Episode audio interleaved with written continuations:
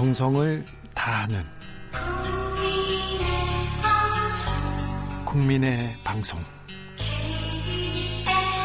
KBS 주진우 라이브 그냥 그렇다고요.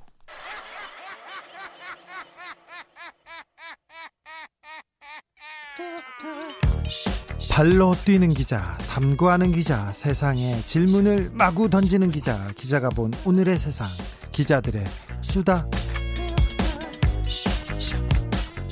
라이브 기자실을 찾은 오늘의 기자는 미디어 오늘 정철훈 기자입니다. 안녕하세요. 네, 안녕하세요. 한 주간 잘 지내셨어요? 예, 잘 지냈습니다. 네, 알았으니까. 그, 주, 오늘 준비해온 멘트 하나 있는데. 뭔데요? 한 주 동안 일어서 있다가, 예. 앉아 있다가, 누워 있다가 그렇게 지냈습니다. 야! 죄송합니다. 좀 썰렁했나요? 많이 썰렁하지. 좀 썰렁합니까 지금? 이런 식으로 기자 생활하면은 재미가 없어. 죄송합니다. 일단, 일단 네. 유머 저도 잘못했어요. 예능을 좀 봐야겠네요. 네, 네, 네, 예능에 약합니다. 검언 유착. 아이고 검언 유착 때문에 시끄럽습니다. 시끄러워요. 네. 언론계에서도 검언 유착. 채널 A 문제로 아주 좀 시끄럽습니다. 예, 그러니까 요즘 기사를 보면 대부분 이제 이 검언 유착 의혹을 놓고 이 서울중앙지검과 대검찰청 간의 충돌 그리고 추미애 법무부 장관과 윤석열 네. 검찰총장 간의 갈등에 좀 많이 focusing이 맞춰 있는데 그렇죠. 저는 사실 직접적인 관심사는 네. 이 채널 A의 재승인 취소 여부입니다. 네. 어, 왜냐하면 방통위가 지난 4월 22일에 이 재승인을 의결하면서 네. 조건을 붙였죠. 예, 방송 사업 하라 이러면서 13개 조건을 부과를 했는데 네. 이 중에서 이 철회권 유보 조건이라는 게 있었습니다. 예. 여기 좀 관심을 모았었는데 이 소속 기자의 취재윤리 위반 등과 관련해서 이 방통위에 출석해서 진술했던 채널 A의 내용이 나중에 사실이 아닌 것으로 밝혀지거나 또는 향후 진상조사위원회나 검찰 수사기관 등의 수사 결과를 통해 이 방송의 공적 공적 책임 공정성에 영향을 미칠 수 있는 중대한 문제가 발견되면 어, 재승인 처분을 취소할 수 있다 이런 내용이었습니다. 중대한 문제가 발생하면 재승인 처분을 취소할 수 있다 이렇게 했는데 예. 수사 결과에서 수사하면서 지금까지 나라, 나온 증거나 진술에서 중대한 중대한 문제가 좀 발견됐나요? 아 현재까지는 발견했다고 보면 어려울 수도 있는데 네? 일단 이 철회권 유보 조건의 핵심은 어, 거짓말한 게 드러나거나 네. 혹은 중대한 문제라고 판단하거나 요 두 가지인데 이 판단의 기준이 가장 중요한 게 되겠죠. 중대한 예. 문제에 대한. 어, 근데 일단 채널A가 4월에 방통위 의견 청취 자리에서 이런 얘기를 했습니다. 이번 그 신라젠 관련 취재에 대해서 이 법조팀장이 중간에 두 번 보고받는 거 말고는 어, 사회부장은 처음 취재 시작할 때 이 보고를 받은 바 없고 이 법조팀장도 편지를 보내고 그런 구체적 내용에 대해서는 보고를 받지 못한 것으로 확인됐다. 어, 이렇게 주장을 했었거든요. 예. 어, 그리고 이동재 기자와 검사장 간의 통화에 대해서는 일반적인 법조 기자와 검찰 간부 사이에 오갈 수 있을 정도의 이야기였다라고 해명을 했었는데 그랬죠. 그랬죠. 네, 만약에 검찰 수사 결과에서 드러난 새로운 증거와 진술들을 통해서 앞서 이 의견 청취 자리에서 밝혔던 채널A의 이런 주장이 사실과 매우 다른 것으로 드러나면 이제 재승인 취소를 요구하는 여론이 당연히 높아질 수밖에 없을 것 같고요. 아무튼 중대한 문제, 중대한 어, 문제. 요건 이제 수사 이거... 결과가 이제 관건이 될것 그렇죠. 같습니다. 그래서 이 검찰의 공소장에 담긴 사실관계에 따라서 이 재판 결과와 상관없이 이 방통위가 재승인 여부를 판단할 수도 있고요. 또는 네. 이제 1심 판결까지 기다릴 수도 있고 이제 case by case인 상황인데 어 재승인 취소가 아닌 뭐 재승인 기간을 단축하거나 뭐 일정 기간 광고 영업을 정지하거나 여러 갈래의 어떤 그 명령이 나올 수도 있어서 좀 두고 봐야 될 것 같습니다. 재승인 취소, 방송국을 하루 아침에 이제 닫는다. 이거는 쉽지 않을 것 같은데. 예, 현실적으로 어렵기 때문에 네? 다양한 형태로의 논의가 좀 나올 것 같은데 그렇죠. 지금 이런 상황이 방통위도 전혀 경험해보지 못한 초유의 상황이기 때문에 네. 현재로서 정해진 것은 아무것도 없다. 이렇게 아무튼 수사 네. 결과 이동재 기자 아니면 채널 A 법조팀이 어떤 부정을 저지르느냐 이 부분이 나오면 좀 달라질 수도 있어요. 예, 맞습니다. 재판에서는 사실 이동재 기자의 이 강요미수 혐의 지금 적용된 게 강요미수인데 이 부분에 대한 법리적 다툼이 아마 주를 이룰 텐데 사실 방통위의 판단은 이 법리적인 부분 보다는 이 취재 과정 전반에서 이 재승인 조건이었던 이 방송의 공적 책임, 공정성에 영향을 미칠 수 있는 사안이 있었는지, 그리고 네. 그 사안이 미치는 사회적 파급력이 어느 정도였을지 이거를 좀 가늠하는 데 집중하지 않을까 싶은데요. 쉽게 말하면 어, 법원에서 강요미수 혐의가 인정이 되더라도 중대 문제가 아니었다고 판단할 수도 있고 무혐의가 나오더라도 중대 문제였다고 판단이 나올 수 있다는 이 문제는 예. 법원의 유무죄보다 예. 이동재의 진술 그리고 법조팀의 뭐 내용 이 물증이 뭐가 나오느냐에 따라 달라질 거예요. 예, 예, 맞습니다. 그리고 어, 방통 입장에서는 이제 윗선의 개입이 있었는지 이게 일단 상당히 중요하고요. 개입이 있었다면 어느 윗선은 정도 누굽니까? 이동재 기자의 윗선은 뭐 일단 법조팀장 그리고 사회부장 그리고 뭐 보도본부장 그리고 대표이사까지 올라가는 라인인데요. 네. 어 그리고 이제 소위 검언유착의 목표 이 목표가 취재 과정의 목표가 선거 개입이었는지 이 부분을 아마 집중적으로 볼 것 같습니다. 어, 이와 관련해서 지금 채널A 기자의 1차 보고 라인이었던 이 배혜림 채널A 법조팀장에 대한 이 관심이 향후 집중될 가능성이 배혜림 팀장한테요? 예. 왜요?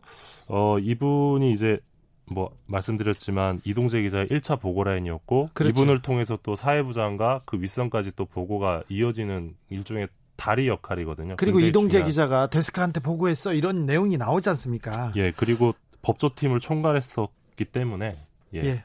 그런데 어, 이동재 예. 기자가 조선일보하고 인터뷰를 했어요. 어, 동아일보도 아니고 이, 아. 어 재밌어요. 예, 동아일보와는 하지 않고 조선일보와 인터뷰를 했는데요. 네. 어 이분은 일단 지난 달 25일 날 해고가 됐습니다. 네. 이동재 씨는 이제 해고가 됐고 해고됐습니다. 어, 그리고 어제 조선일보 지면에 이제 처음 이, 이와 관련해 인터뷰를 진행을 했는데 네. 어, 지금 왜 인터뷰가 나왔을까 일단 생각을 해봤는데 지금 추미애 장관이 특검 도입도 고려하겠다고 밝힌 상황이잖아요. 이 건에 대해서. 그리고 고강도 검찰 수사가 시작될 거라고 지금 전망되기 때문에 어, 어떻게든 여기는 검찰 수사를 열심히 할 수밖에 없어요. 더 문제가 커질 수밖에 없는 상황입니다. 그래서요. 예, 그래서 좀 여론전에 나선 거니 나선 게 아닌가라고 생각이 들어서 조만간 이제 여러 유튜브 채널에도 좀 등장하시지 않을까 일단 그렇게 생각이 조선일보의 들고요. 이동재 씨는 뭐라고 했습니까? 일단은 어 무리한 취재를 한 걸 후회한다. 네? 이 제보자 이 지, 지 아무개 씨의 말에 끌려 들어가서 무리한 취재한 거 후회한다라고 말을 하면서도 무리한 취재란 건 인정합니다. 예, 그런데 어 지모 씨가 이 이철이 아니면 이건 절대 모르는 내용이라는 식으로 취재를 유도했다. 그리고 거대 방송사 여기서 이제 MBC인데요. 이 거대 방송사를 이용해 몰카를 찍었다 이렇게 주장하면서 본인을 이 함정 취재에 당한 피해자로 되게 이제 프레임을 만드는데 지모 씨가 예. 제보자인 지아무개 씨가 그러면 이렇게 함정을 파놓고 자기한테 수사를 그 취재를 의뢰했다는 건가요? 예, 요게 이제 이동재 씨의 주장이고 조선일보도 이 대목을 지금 굉장히 강조하고 있습니다. 어... 예, 함정 취재 당했다는 건데 네. 어, 함정 취재 주장의 경우는 이제 제, 제가 볼 때는 네. 지금 지아 지 씨나 MBC가 좀 검찰 조사에 성실히 응해야만 해소될 수 있는 상황이나 사안으로 좀 보이는데 왜냐하면 네. 계속해서 이쪽으로 좀 얘기를 하고 있어서 예, 집중할 예. 가능성이 높거든요. 네. 어, 그리고 관련 지시와 관련된 의혹이 또 나오고 있는 상황도 있기 때문에 네. 일단 네. 이, 부분은 부분도 좀 수사가 되긴 해야 될 것 같아요. 예. 네. 어, 사실관계가 명확히 드러나려면 저는 근데 검언 유착 그러니까 언론은 이동재가 그 이동재 씨가 무리한 취재까지는 맞는 것 같아. 네. 자기가 시인하고 있어요. 무리하죠. 언론 윤리도 넘어갔고요. 네. 근데 한동훈 검사장과의 관계, 음. 그 그리고 어떻게 그, 그 유착이 있었는지 그 부분에 대해서도 얘기했습니까? 일단 한동훈 검사장과 관계에 대해서는 나는 6년 차 기자다 이 부분을 인터뷰에서 강조하더라고요. 네, 그러면서 자기는 뭐 6년 차면 아직 경력이 이렇게 짧기 때문에 네, 그래서 그, 예 친해봤자 얼마나 친하겠냐. 네. 그래서 뭐 친하지 않은 사이였다. 이 점을 되게 강조하면서 네. 내가 별거 아닌 존재였다. 이 시, 부분을 실제 친했을 가능성은 별로 없어요. 음, 네. 실제 그리고 음. 좀 급이 다릅니다. 음. 언론계에서 아까 뭐 팀장도 있고 뭐 데스크도 있고 뭐 예. 그런데 아, 네. 그 검사장하고는 지금 그, 그, 급 차이가 납니다. 일단 그런데요. 예, 그리고 이제 어, 나는 어, 한 건을 하고 싶었고 예. 이제 일본 연수를 가기 전에 그리고 성과를 내려다가 말린 것 같다. 뭐 그런 이야기를 계속했는데, 그러니까 정리하면 나는 별거 아닌 기자고 또 별거 아닌 취재를 하려고 했었는데 정치적 목적에 의해서 이번 사건이 확대됐다. 뭐 이런 뉘앙스의 발언을 확인할 수 아니 있었습니다. 근데 본인이 지금 사, 사고를 쳐놓고 어 이게 사건이 확대됐다 이렇게 주장하시는데 그러니까 이제 검찰에 뭐 이제 뭐 선을 너- 다리를 놔줄 수 있다 이런 대목에 대해서도 역시 나는 6년차 기자다라는 대목을 강조하면서 이철 쪽에서도 내가 검찰을 조종할 수 있는 능력이 있다고 생각하지 않았을 것이다 이렇게 또 강조를 하거든요. 자 근데 왜 한동훈 검사장 얘기를 했는지는 뭐 뭐 알겠습니다. 왜 유시민을 또 계속 이렇게 유시민 작가 얘기를 했습니까?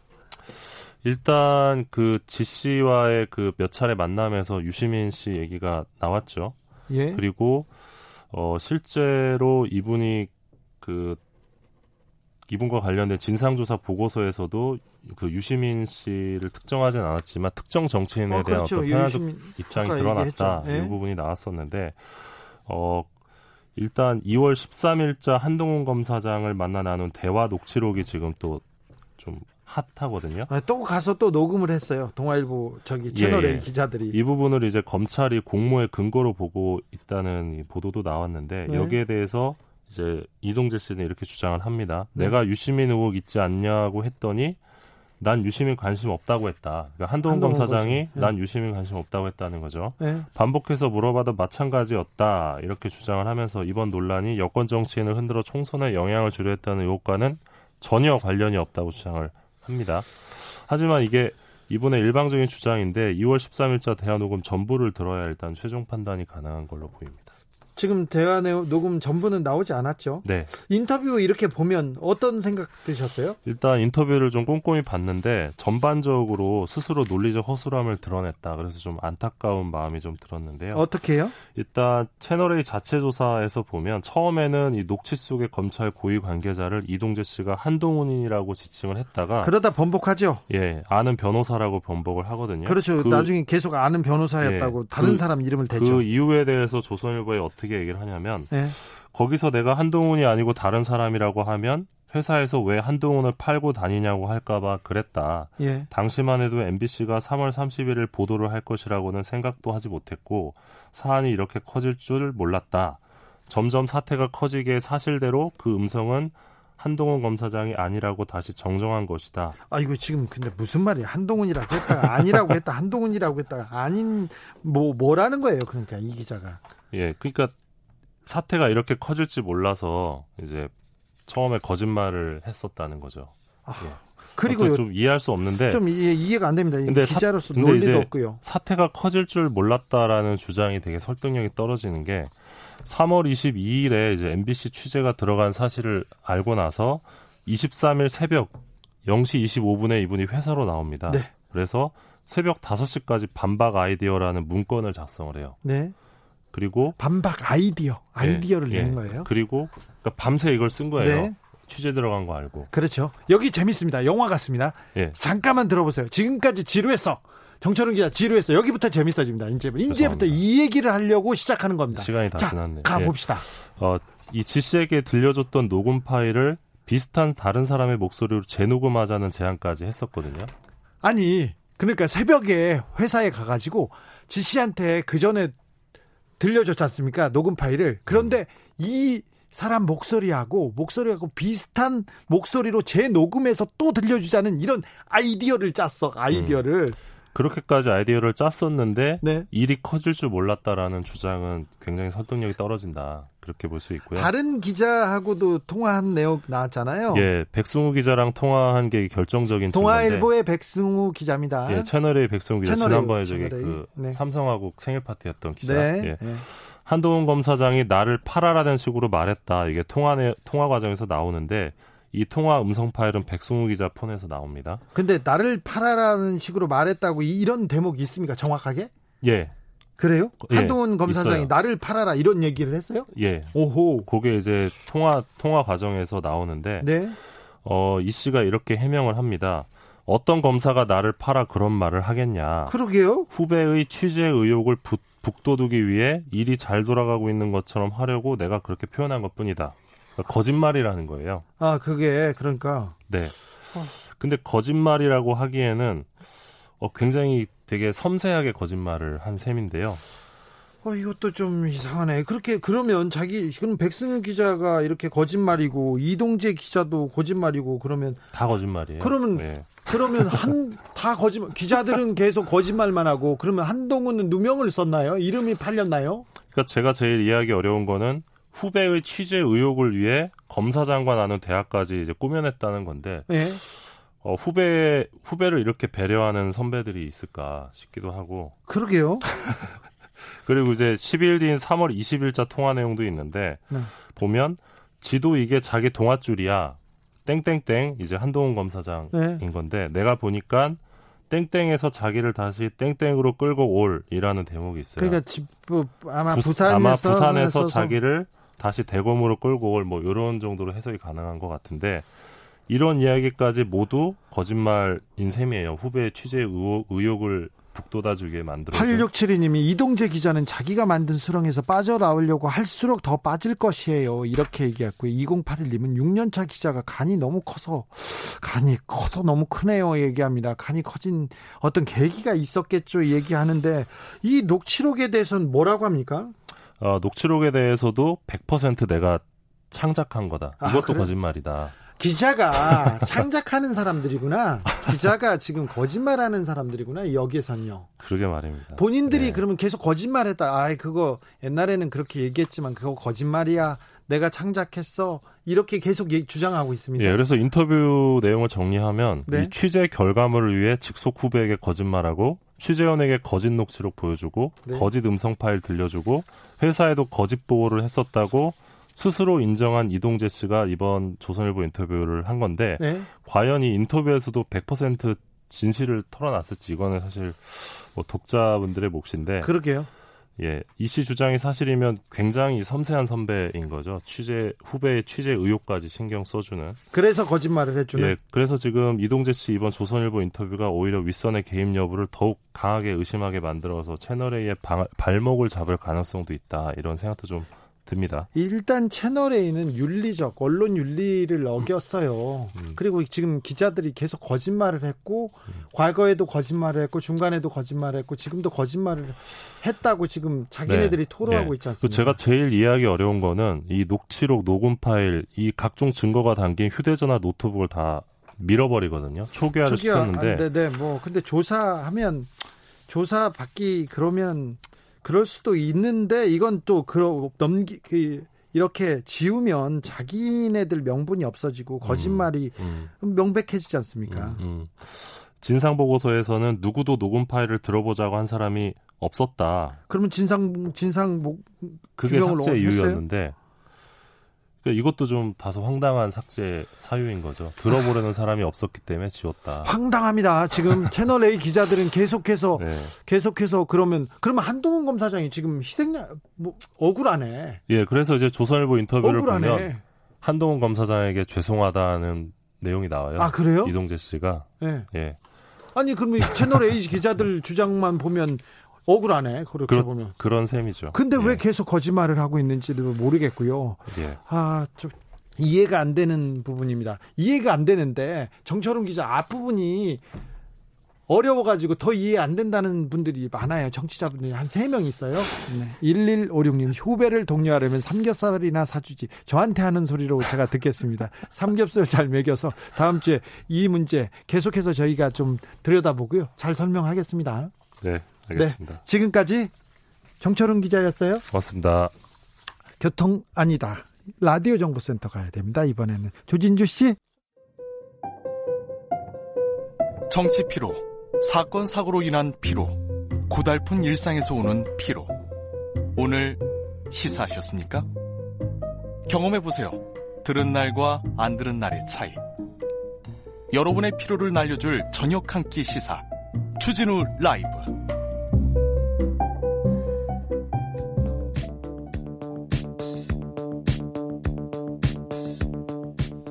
대한민국 정치의 새로운 100년을 준비한다. 21세기형 국회 싱크탱크 정치연구소 영앤영.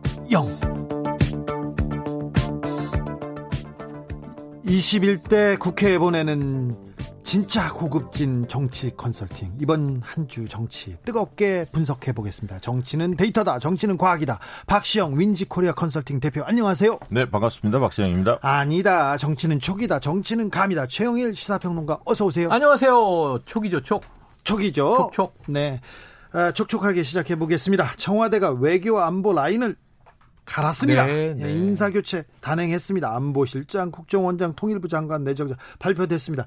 우리 영연영에서 통일부 아. 장관 예청했는데 박시영 대표가 이인영원 딱, 딱, 찍었어. 맞아요. 그리고 어, 최영일 평론가는 임종석이었죠. 임종석 실장 이렇게 딱 했는데 지난주에 지난주에 아 임종석 실장으로 좀 갈 가능성이 높다 이렇게 네. 해가지고 그렇지만 아무튼 판을 잘 읽고 있었어요. 음료수 없습니까? 오늘도? 오늘 음료수 없어 물 어, 드세요. 그만해, 물. 그만해. 자, 물그 드세요. 재미에 하는 건데, 이거. 아, 이번에 물 드세요. 네, 알겠습니다. 근데 이인영 그 의원이 장관이 됐네요. 네. 됐네요.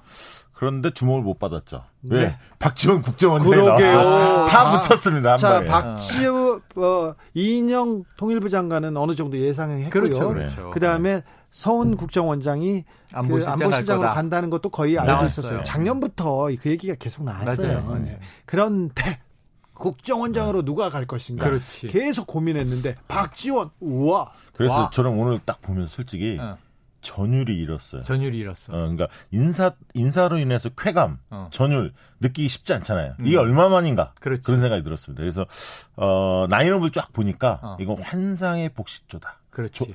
조합이 잘 이루어질 수 있는 청와대와 통일부. 그렇습니다. 이게 머리 굉장히 이게 진짜 어떻게 보면 어 적재적소의 인사다 이렇게 보- 본 이유가 음, 어, 국정원장도 어 국정원장이 하는 일이 뭐냐면 대북과 해외 정보들을 어 파악하는 거잖아요. 분석하는 근데 거죠. 이제 분석을 하는데 북한 관련해서는 물밑 협상들을 대개 국정원장이 맞아요. 주도합니다. 맞아요. 그렇죠. 국정원장의 가장 큰 역할이 그건데요. 지금 유튜브 보시는 분들은 박시영 대표님의 머리에 왕관이 왕관이 써 있는 그런 모습 확인할 수 있어요. 아, 정말? 요새 잘 맞춘다고 그래서 아. 아, 아, 그랬나 봐요. 아, 고맙습니다. 아이고. 아이고. 자, 국정원장. 도사가 돼서. 자, 야, 박 예. 도사님. 그래서 국정원장. 국정원장을 박지원 원장을 이제 임명 내정자인데 임명한 이유는 사실 그렇게 봐요. 뭐냐면 과거에 이제 작년 초반까지만 해도 음. 북한과 관계가 굉장히 국정원에서 잘 했거든요. 네. 정보도 파악하고 음. 협상도 하고 막 이랬는데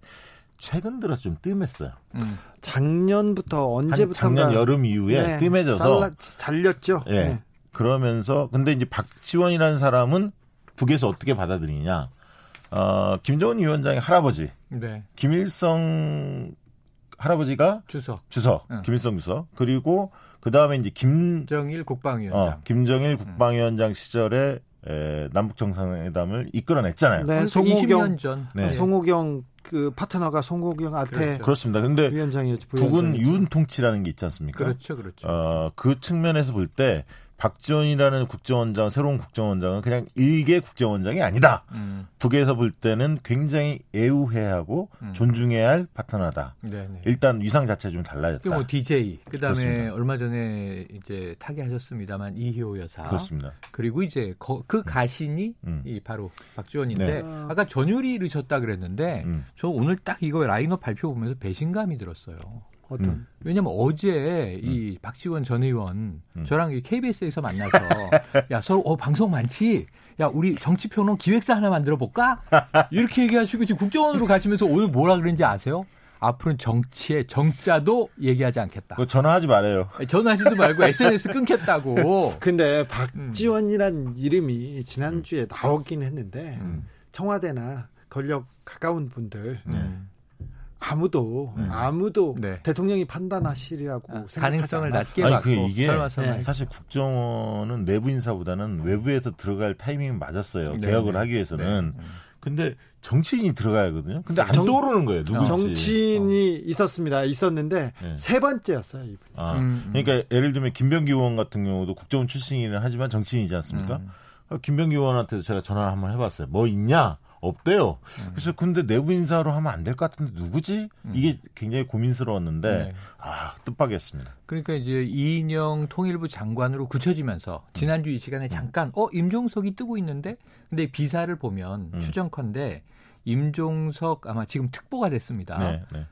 통일부 장관 제안이 갔을 거고 음. 타진을 했을 거고 음. 받았으면 가능성이 있는데 음. 본인이 고사한 것 같아요. 고사도 했고 예. 원래 임종석 전 실장 음. 전 실장께서 이인영 의원이 통일부 장관 했으면 좋겠다라는 생각도 갖고 있었어요. 네. 원래부터 청구도 했었고 또 당에서 추천도 있었고. 그래서 또 어제까지 본인도 하고 싶었고. 어제까지 이제 임종석 국정원장 설도 있었어요. 그렇죠. 일부 보도에. 네. 그런데 그거는 좀 오바죠. 맞겠나 음. 안 맞겠다. 그렇죠. 근데 오늘 신의 한 수가 등장한 것 같습니다. 그렇습니다. 그리고 그 아- 안보실장으로 서훈 국정원장이 왔잖아요. 맞아요. 그러니까 그 동안에 했던 그 어떤 노하우나 선들을 확보하고 안보실장이 일관성은 이- 유지하고 일- 일관성 유지하고 그 다음에 새롭게 좀 전향적으로 나갈 필요성이 있기 때문에 있고. 박지원 그 다음에 또 대북 특사 네. 특사는 아니지만 특보. 특보로 외교안보 특보로 임종석 정의용. 음. 그러니까 임종석 전 실장 같은 경우는 북한이라든가 중국 이런 쪽으로 할 음. 거고 정의용 전 실장 같은 음. 경우는 미국 을 중심으로 상대하겠죠. 뿐만 아니라 이 비서실장 재직하면서 임종석 실장이 이 해외 라인, 국제 라인을 넓힌 쪽이 또 중동이 있죠. 네, 중동 예, 중동 아랍에미리트라든가 그렇죠. 자원외교. 예, 특사 역할을 네. 했으니까. 아 정말 두 분들 좀 많이 하시네. 하, 많이 알아. 근데 근데 뭔 얘기를 그려져. 지금 하고 싶어. 어디 본인이 하고 뭔, 싶어. 뭐또 새로운 거 알고 아, 있어 저도 지금. 취재 많이 했잖아요. 어. 그런데 많이 하시네. 리시안 셔스님 라디오 듣다가 왕관보로 유튜브에 들어왔어요. 음. 근데 어, 너무 멋있어요 얘기하는데 최영일 평론가에게 밖에도 미니 왕관 씌워드렸습니다. 어. 두 분들이 어.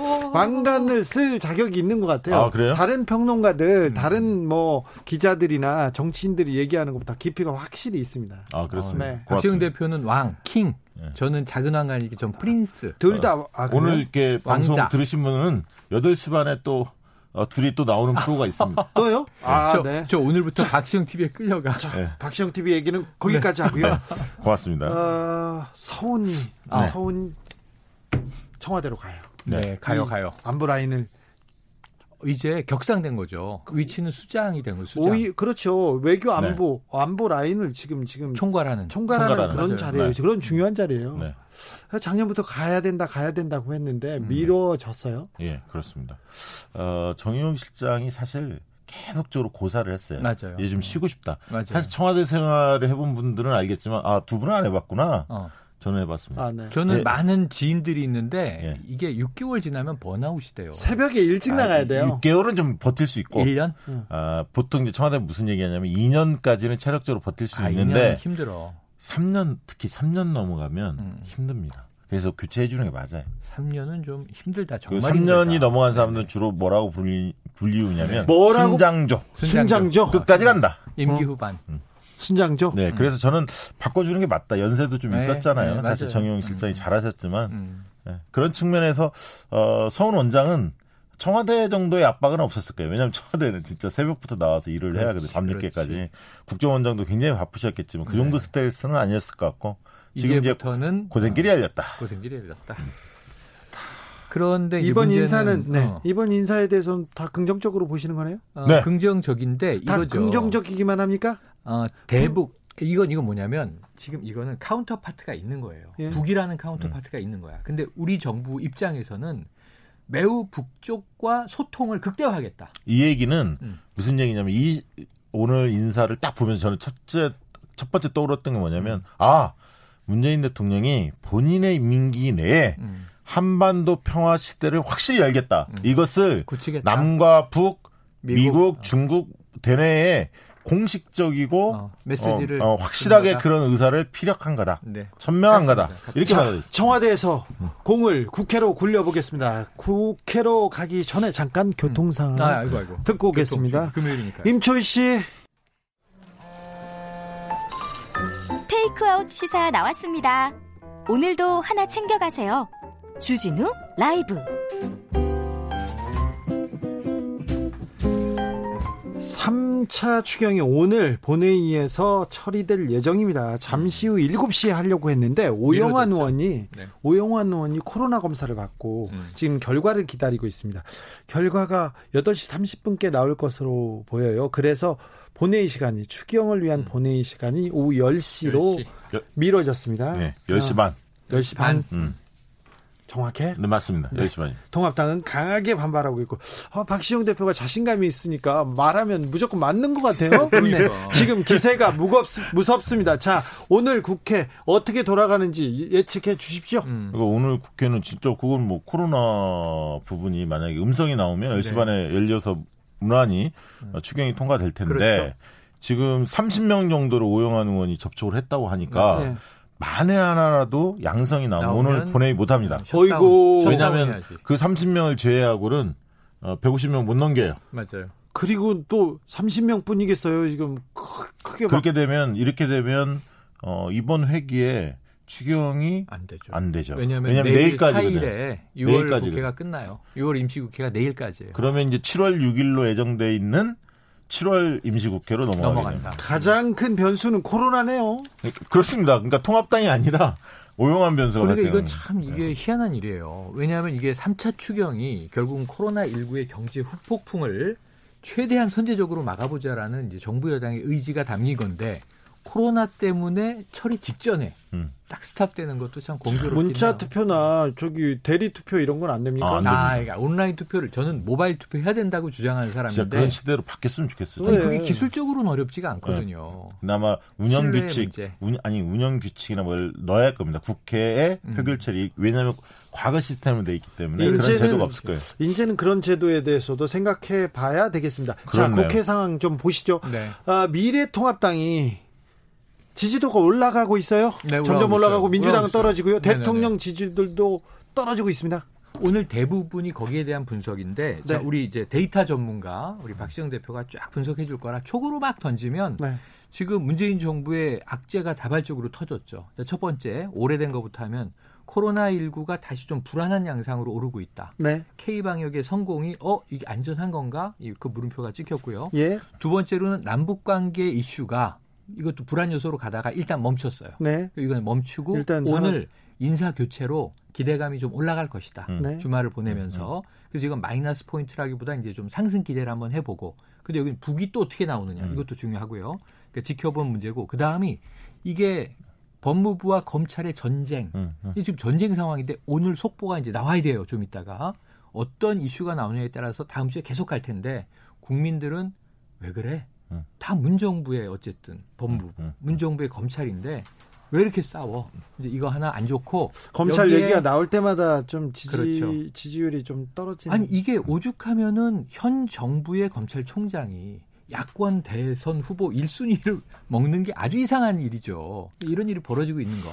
또 하나 더 하면 인천국제공항공사 사태가 2030에겐 어쨌든 다소 좌절감을 준 게 사실이다. 부동산도 열심히 있고요. 가짜 뉴스. 거기에 한 방이 부동산이에요. 그렇습니다. 정확히 보셨고요. 네, 이게 지금 어, 합, 합쳐진 거죠. 예, 맞습니다. 그러니까 크게 보면 이제 북한 변수는 좀 오래된 이슈고 음. 어, 최근에 이제 지지율이 떨, 한 열흘 사이에 떨어진 음. 것은 어쨌든 인천국제공항공사의 그 문제 관련해 가짜 뉴스도 있었지만 어쨌든 음. 어, 청년층들이 좀 그 동요한 게 사실이고요. 예, 두. 번째는 음. 어, 현 집권 세력의 핵심 지지층은 가장 민감한 문제가 사실은 부동산 문제입니다. 네, 네. 그다음에 이제 북한 면, 변수인데 음. 북한 변수는 이전에 좀 반영이 됐다가 그렇죠. 아, 좀 진정 구매에 들어섰었던. 거고요. 근데 이제 부동산 문제가 최근에 좀 불거졌고 다시. 음. 그래서 그게 가장 뼈아플 것 같고요. 대통령 입장에서는. 그렇죠. 그다음 말씀하신 대로 추미애 장관과 검찰총장의 이 전쟁 국면이 중도층들이 볼 때는 음. 좀 그렇게 보입니다. 뭐냐면 지금 가뜩이나 지금 생활고도 어렵고 음. 여러 가지 고민할 문제가 많은데 음. 좀 전국이 너무 시끄러. 어. 이것 좀 악재죠. 그리고 계속 싸워. 18대 0이라는 부분이 상임위 구성 문제가 아. 실제로 통합당이 어 그걸 원인 제공자는 맞지만 음. 왜냐하면 어, 저 정도면 가능하지 않을까 협상안으로 받아들일 수 음. 있는 선 아니야라고 하는 게 국민 다수의 생각이었는데 음. 그걸 어쨌든 발로 걷어찬 거 아닙니까? 음. 그럼에도 불구하고 어, 결과론적으로 보면 18대 0이라는 게 그렇게 모양새는 좋지 않게 비춰질 수 있거든요. 음. 중도층들이 볼 때는 예, 그런 요인들이 맞물려서 복합적으로 어, 복합적으로 맞물려서 떨어진 거고 어, 말씀하신 대로 이제 오늘 그래서 인사, 인사 를 인사를 오늘 화끈하게 잘 하셔서 음. 좀더 이제 어떻게 보면 기대감들이 다시 그 형성될 수도 그렇죠. 있다. 내주의 에, 지지도는 그렇다고 뭐 큰 폭으로 뛰지는 않을 것 같지만 네, 네. 어, 50% 미만으로 떨어지진 않고 그 사이에서 움직일 것 같은데 오늘 아무튼 어, 검찰총장의 소집한 공검장, 지검장들 회의에서 어떤 결론이 나는지가 또 중요한 그렇죠, 변수가 될 그렇죠. 것 같습니다. 그래서 그럼 법무부 장관하고 검찰총장의 갈등이 다음 주에 가면 음. 이건 또 악재인가요? 아니 그 부분을 빨리 결론을 내려주는 게 좋습니다. 예를 들면 어, 지금 병풍을 세우는 거 아닙니까 사실은? 음. 그 이거는 어- 뭐냐면 장관하고 검찰총장은 대등한 관계는 아닙니다. 음. 상급자와 하급자의 관계입니다. 명확하게. 명확한 거죠. 수식 관계죠. 근데 어, 상급자가 어, 법률적으로 정해진 합법적인 어, 지휘권을 발동한 거거든. 음. 수사 지휘권을 발동한 거 아닙니까? 음, 어, 했는데 이 부분에 대해서 하급자가 불만이 있다고 자기와 관련된 사람들 다 모아서 음. 그 사람들을 논의해서 상급자의 지시한 내용을 따를지 말을지를 결정한다? 예. 코미디죠. 사실은 아, 코미디인데 이상한 일이죠. 이상한 일입니다. 어, 그런데 어쨌든 이 부분은 혼자 대응하기 벅차니까 음. 본인과 가까운 어떤 검사들의 입을 통해서 음. 뭔가 검찰 대 윤석열 대 추미애 대결이 아니라 그렇지. 검찰 대 추미애 대결로 음. 이 치환하려는 나름대로 고도에 계산된 전략이거든요. 윤 총장 음. 나름대로는. 그래서 만약에 그렇게 또, 어, 장관의 지시를 못 받겠다. 만약 이렇게 나온다면, 어, 추 장관은 뭐 감찰권이나 여러 가지를 지시도 하겠지만, 어, 해임 건의안을 낼 수도 있습니다. 음. 네, 사실은. 네. 그리고 이 부분에 추장관 대해서는 성격상 그럴 수 어, 있죠. 그럴 수 있습니다. 그리고 또 추장관의 아들 문제를 또 수사를 하기 때문에 심기를 또 들어왔죠. 건드린 측면도 있죠. 음. 어, 그렇게 만약에 어, 또 치닫는다면 상당히 갈등이 치닫는다면 이제는 음. 어, 대통령이 좀 나서서 뭔가 이렇게 가르마를 좀? 타지하는 거 아니냐? 음. 어, 그런 생각이 듭니다. 근데 그게 아까 말씀하셨지만 이 법무부 대 검찰의 충돌도 국민들이 아, 먹고 살기 힘든데 왜 이렇게 시끄러워? 이 공권력끼리 왜 싸워? 이제 이런 이제 짜증 이 음. 변- 유발 변수도 있어요. 음, 그런데 거기에 만약에 해임 건의를 장관이 하거나 음. 대통령이 이제 인사를 언급하거나 실행하거나 음. 그랬을 때는 이건 야권이 바라는 그림이에요. 그러니까요. 지금 통합당은 야 빨리 목을 쳐 그럴 거면 뭐 수사지휘 뭐 이런 거 하지 말고 사실- 저는 네. 저는 윤 총장이 임기를 끝까지 유지하기를 본인은 희망하겠지만 음. 저는 어, 사면 초과에 몰렸다고 음. 봅니다. 무슨 얘기냐면 어, 그만둬도 문제고 음. 계속 남아 있어도 남아있어도 문제고. 문제다는 거예요. 왜냐하면 그만두면 어, 부인과 음. 장모의 문제가 계속 더 커질 거고 의혹이 음, 어, 그리고 또 한동훈 어, 검사장이. 연루된 이 검언유착 부분들이 만약에 본인이 그만두면 어, 진상조사가 빨라질 거거든요. 수사가 수, 탈 어. 수사가 급물살을 타기 때문에 그럼 만약 에 그거에서 상당한 비리가 만약 확인된다.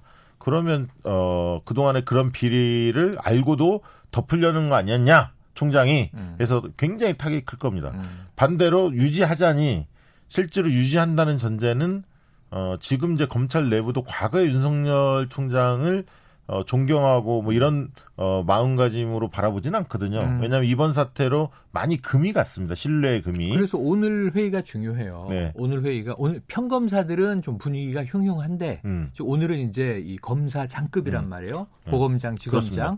근데 이 안에서도 의견 좀 갈려 있어요. 갈려 있죠. 네, 그러니까 아니 검찰총장이 왜 개입 안 하신다 그랬는데 음. 개입 안 하셨으면 좋았을 걸. 본인이 한 10년 네. 전에는 수사팀의 독립을 위해서 굉장히 노력했던 분 맞아요, 아닙니까? 맞아요. 수사팀이 어, 독립적으로 항명을 했지. 항명을 했지. 항명을 공정하게 해달라. 음. 상급에 부당한 지시 안 받겠다. 음, 음. 본인이 그래놓고 음. 지금은 정반대 항명 입장이 안 돼. 되니까. 항명 못 받아. 두 분이서 밥 먹을 때 음. 밥은 먹습니까? 계속 얘기하느라고 밥을 못 먹죠 서로. 맞아요, 맞아요. 같이 밥 먹은 적이 없어서. 아, 그렇지. 아, 밥 먹지 마세요. 저희는 둘이서는. 밥 먹는 자리를 갖지 않아요. 그렇지. 커피만 네. 먹어. 밥은 도저히 불가능하니까 얘기하다가. 자, 그러면 다시 국회로 공을 돌려보겠습니다. 그렇죠, 그렇죠. 미래통합당은 지지율이 조금 오르고 있어. 어쨌거나. 네. 자, 그리고는 다음 주에는 국회에 복귀해야 돼요. 그렇지. 그런데 자, 그러면 미래통합당의 전략은 어떻게 그래요.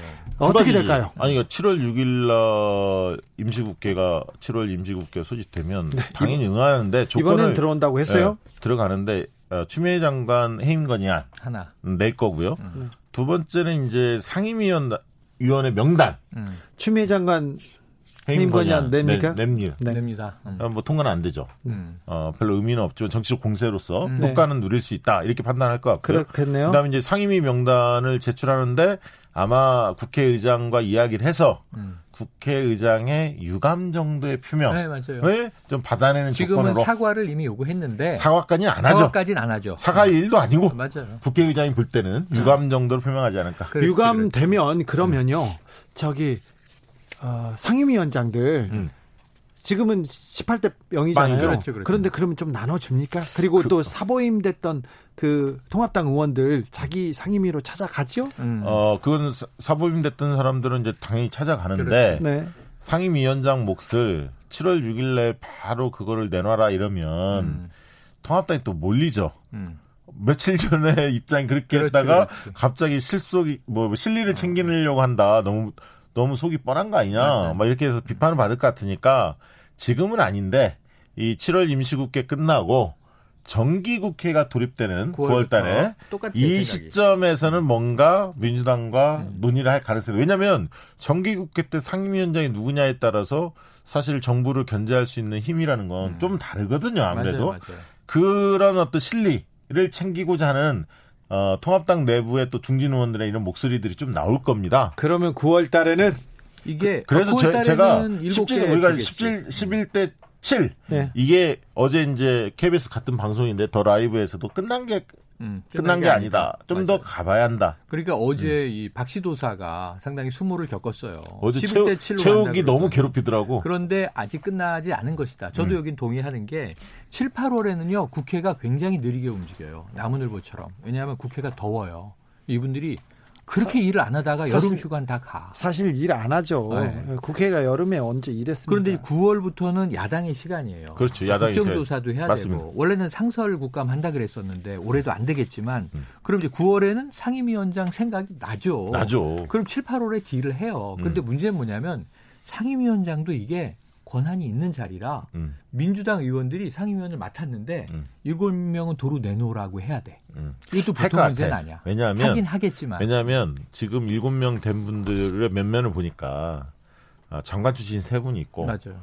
또 애결위원장도 정성호 의원도 그렇게 욕심이 많은 건 아니고 지금 보니까 아 제가 그다음에 박홍근 이제- 간사라고 했었는데 네. 그것도 틀렸고 그 다음에 지금 재선 의원도 한 분 계시고 계시고 송옥주 의원 있습니다. 뭐 이런 등등을 봤을 때 충분히 원내대표의 뜻에 음. 따르지 않을까 그렇게 보여집니다. 음. 그래서 원내대표들끼리 좀 합의를 한 후에 국회법상 다시 상임위원장 재분배해서 네. 네 재분배해서 그 사이에. 민주당으로서는 뭐 일하는 국회법을 반드시 통과를 시켜야 돼요. 네. 그게 만약에 통과가 되면 음. 어, 상임위원장 7개 주더라도 음. 상임위에서 발목 잡는 현상은 이제 없어집니다. 네. 왜냐하면 과거에는 합의제였기 때문에 음. 이게 뭐 합의제가 꼭 명문화된 건 아니었지만 음. 관행적으로 이렇게 흘러왔거든요.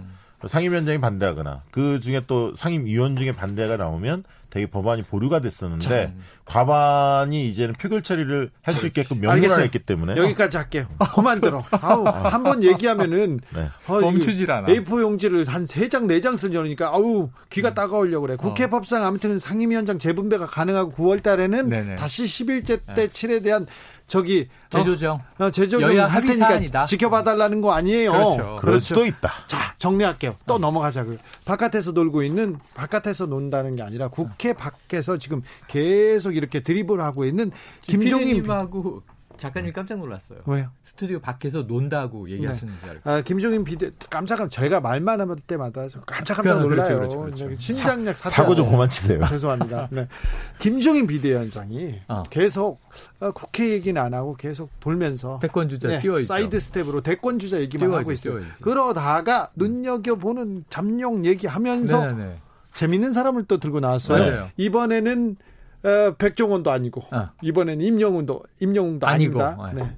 김동연 저는 저는 뭐 어, 그거 충분히 가능하다고 봅니다. 훌륭하다. 원래 잘했다. 어, 민주당에서 지난 총선 때 계속 와달라고 했죠. 네네네. 어, 김동연 전 부총리 만나서 러브콜 했어요. 네, 출마를 출마해달라고. 몇 군데 충북과 음, 서울 뭐 이런 등등에 계속 요구를 했는데 본인이 고사를 했고 왜 그랬을까요? 아, 이분 그런데 이제 이런 거더라고요. 김동연 부총리는 제가 전화해 들은 바에 의하면 정치에 대한 생각이 있어요. 음. 있는데 아, 단순히 하나의 배지 이렇게 생각하지는 않고 음. 좀더 나의 역할이 도대체 뭐냐? 그렇죠. 이런 근원적인 질문을 자꾸 했다는 겁니다. 그 얘기는 꿈이 있다는 거죠. 야망이 있다는 거죠. 큰 꿈. 예. 그분 저기 경제 부총리 때부터 음. 꿈이 있었어요. 원래 숨기지 못했어요. 박근혜 정부 때도 있었지 않습니까? 네, 근데 네, 이분이 또 지역이 충북이에요. 네. 어, 본 음성 뭐 이쪽이거든요.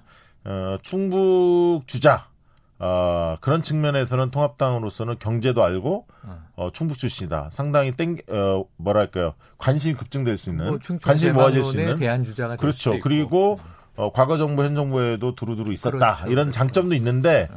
문제는 두 가지입니다. 하나는 어, 정치적 리더십이 없는 분이 위기의 시대에 음.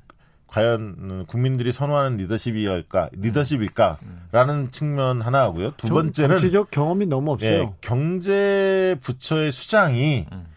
에, 경제를 확실히 잘 아는, 아는 거냐? 음. 경제를 경제 문제를 잘 풀 수 있느냐? 그러니까 음. 우리 사회의 관료에 대한 음. 국민적 평가 음. 기본은 하는데 음. 더 잘할 것 같다라는 기대감 이 부분은 그렇게 높지는 않거든요 관료에 대해서 음. 그래서 좀 정치 경험이 풍부하면서 경제적 식견도 갖춘 음. 리더가 등장해서 관료 사회를 잘 이끌어갔으면 좋겠다 이게 이제 국민 박 바람이거든요. 자. 분석 진단 좋은데 네. 저는 아주 훌륭한 카드다. 음. 아주 훌륭한. 의외로 스토리가 많아요. 그렇죠. 오래 준비했고. 상고 출신이고 어, 그리고 인간적인 면도 있고 음. 저는 정치적 리더십도 있다고 봐요. 오래 준비해왔다고 보는데 다만 한 가지는 인지도죠. 인지도. 지금 이제 부총리로서는 이제 이 국민들이 많이 아는데 음. 정말 어 정당의 대권 주자감이야 여기에 대한 건 레벨이 또 달라져요. 네. 그래서 아직- 어떤 기폭제를 쓸 건지 숙제가 있지만 음. 김동연 부총리가 한다고 하고 그런 이미지에 통합당이라는 당 조직이 맞출 수 있으면 음. 우리 보수가 좀 많이 합리화되고 중도화될 것 아니 같아요. 그러니까 기존의 인물들보단 나아요. 어, 저도 그 인정. 인정해. 근데 지금 홍남기 부총리 하는 걸 이렇게 보면 네. 어, 확장적 재정 정책이 진짜 필요한 시대에도 불구하고 음. 기재부의 태도를 보면 많은 국민들이 좀 의아하게 생각하는 그렇죠, 게 있거든요. 그렇죠. 왜냐하면 다른 미국이나 다른 나라들 유럽이나 이런 데에서는 음. 과감히 재정을 푼단 말이에요. 찍어내는데. 근데 지금 우리 기재부들은 그, 기재부 공무원들은 그렇게 하지 않고 있거든요. 긴축. 그런 측면에서 과연 어, 경제 관료에 대해서 수장에 대해서 경제부처 수장에 대해서 신뢰할까? 음. 그 부분에 저는 어, 물음표입니다. 우리 주에 자, 김동연 울것 같아. 아니 아니 울 것 같지 않아요. 7720님 김동연은 참모야 뭐야 이렇게 물어보는 아. 분이 있는데 김동연 전 경제부총리는 일단 인지도를 UFC 선수 김동연 선수보다 아. 좀 키워야 돼요. 맞아요, 아직 맞아요. 많이 뛰어야 돼요. 그거는 시간이 지나면 클 수 있습니다. 자 네. 그리고 홍정욱 카드 다시 아, 다시. 꺼내 드립니다. 네네. 저는 그건 아닌 것 같아요. 그건 그냥 그냥 나온 얘기 같고 왜냐하면 어, 자녀의 좀 마약 마약 문제가 문제 등 컸죠. 사생활 문제가 조금 있어요. 아니 이거는. 마약 문제 있죠. 마약 문제 있는데 그 그게 대수냐? 그쪽에서는 아. 그렇게 보는 사람 아니, 그건- 저기 이거는 홍정욱 그 전 의원 주변에서는요. 음. 굉장히 홍정욱 전 의원을 굉장히 많이 오랫동안 준비한 거 아시잖아요. 알죠, 알죠, 알죠. 네. 그래서 재계에서도 많이 밀어주고. 근데 지금은 그렇게 에, 적극적이지 않다라고 저는 듣고 있고 어. 네, 딸 정치, 마약 에, 사건 때문에. 정치에 대해서 그닥 흥미를 안 느끼고 있다. 저는 이제 그렇게 느끼고 있는데 음. 만약에 이 부분이 만약에 뜬다면 음. 저는 혹독한 검증을 받을 거다 그런 음. 생각이 듭니다. 근데 사실은 지난해에 미디어를 매각했어요. 네. 매각할 때, 아, 이제는 대권 간다. 이렇게들 다 판단했어요, 주변에서. 음. 그런데 이건 예상 없이 딸의 마약 문제가 툭 불거진 바람에 그때 정말 석고대죄하고 사라졌어요. 그리고 제 생각엔 아예 그냥 꿈을 접기도 한 것 같은데. 거기다가 음. 양형에 대한 아마 불만이 많을 거예요. 막 당장 더- 막 어, 사람들이 불- 국민 정서상. 국민 정서. 네. 왜냐하면 음. 어, 굉장히 소문방망이 처벌하지 않았습니까? 네. 굉장히 많은 마약을 들여왔고 외국에서 엄청 들여왔고. 그리고 복용을 했어요. 음. 꾸준히. 그런데 집행유예를 받았는데 음. 다른 어, 형평성 따져봤을 때 네. 이거는 구속 사안이었는데 집행유예 줬다 그러니까 이런 얘기가 많이 있죠. 지금은 이제 공정이 화두인데 그렇지. 통하겠어요? 그래도 그래도 이 카드 저는 죽지 않았다고 살아있다. 생각하는데. 어, 네. 저는 어, 제가 볼 때 김종인이 향하는 곳은 다른 데 있다. 다른 데 있다. 지금 아직은 띄우기다. 못한다. 본인 어. 아닐까요? 그래서 이제 김종인 위원장도 그 소리를 많이 들었나 봐요. 네, 네, 그래서- 장기원 의원 등등이 어, 얘기하고 그거 있잖아요. 공- 내가 0337 60살 때면 검토했을 수 있는데 어, 지금은 늦었다. 아이고 그렇게 얘기하는데 좀 모르겠어요. 어, 그분이- 6777님이 그분이 추워도 관심이 없다고 하면 관심이 있었어요. 어. 0337님이 네. 이런저런 인물을 언급하는 것은 저인방 작전으로 그물을 넓게 펴서 아, 그렇지, 조금씩 추려가다가 결국은 답이 정해져 있습니다. 어떻게 정해져 있을까요? 그건 아무도 모르는데요.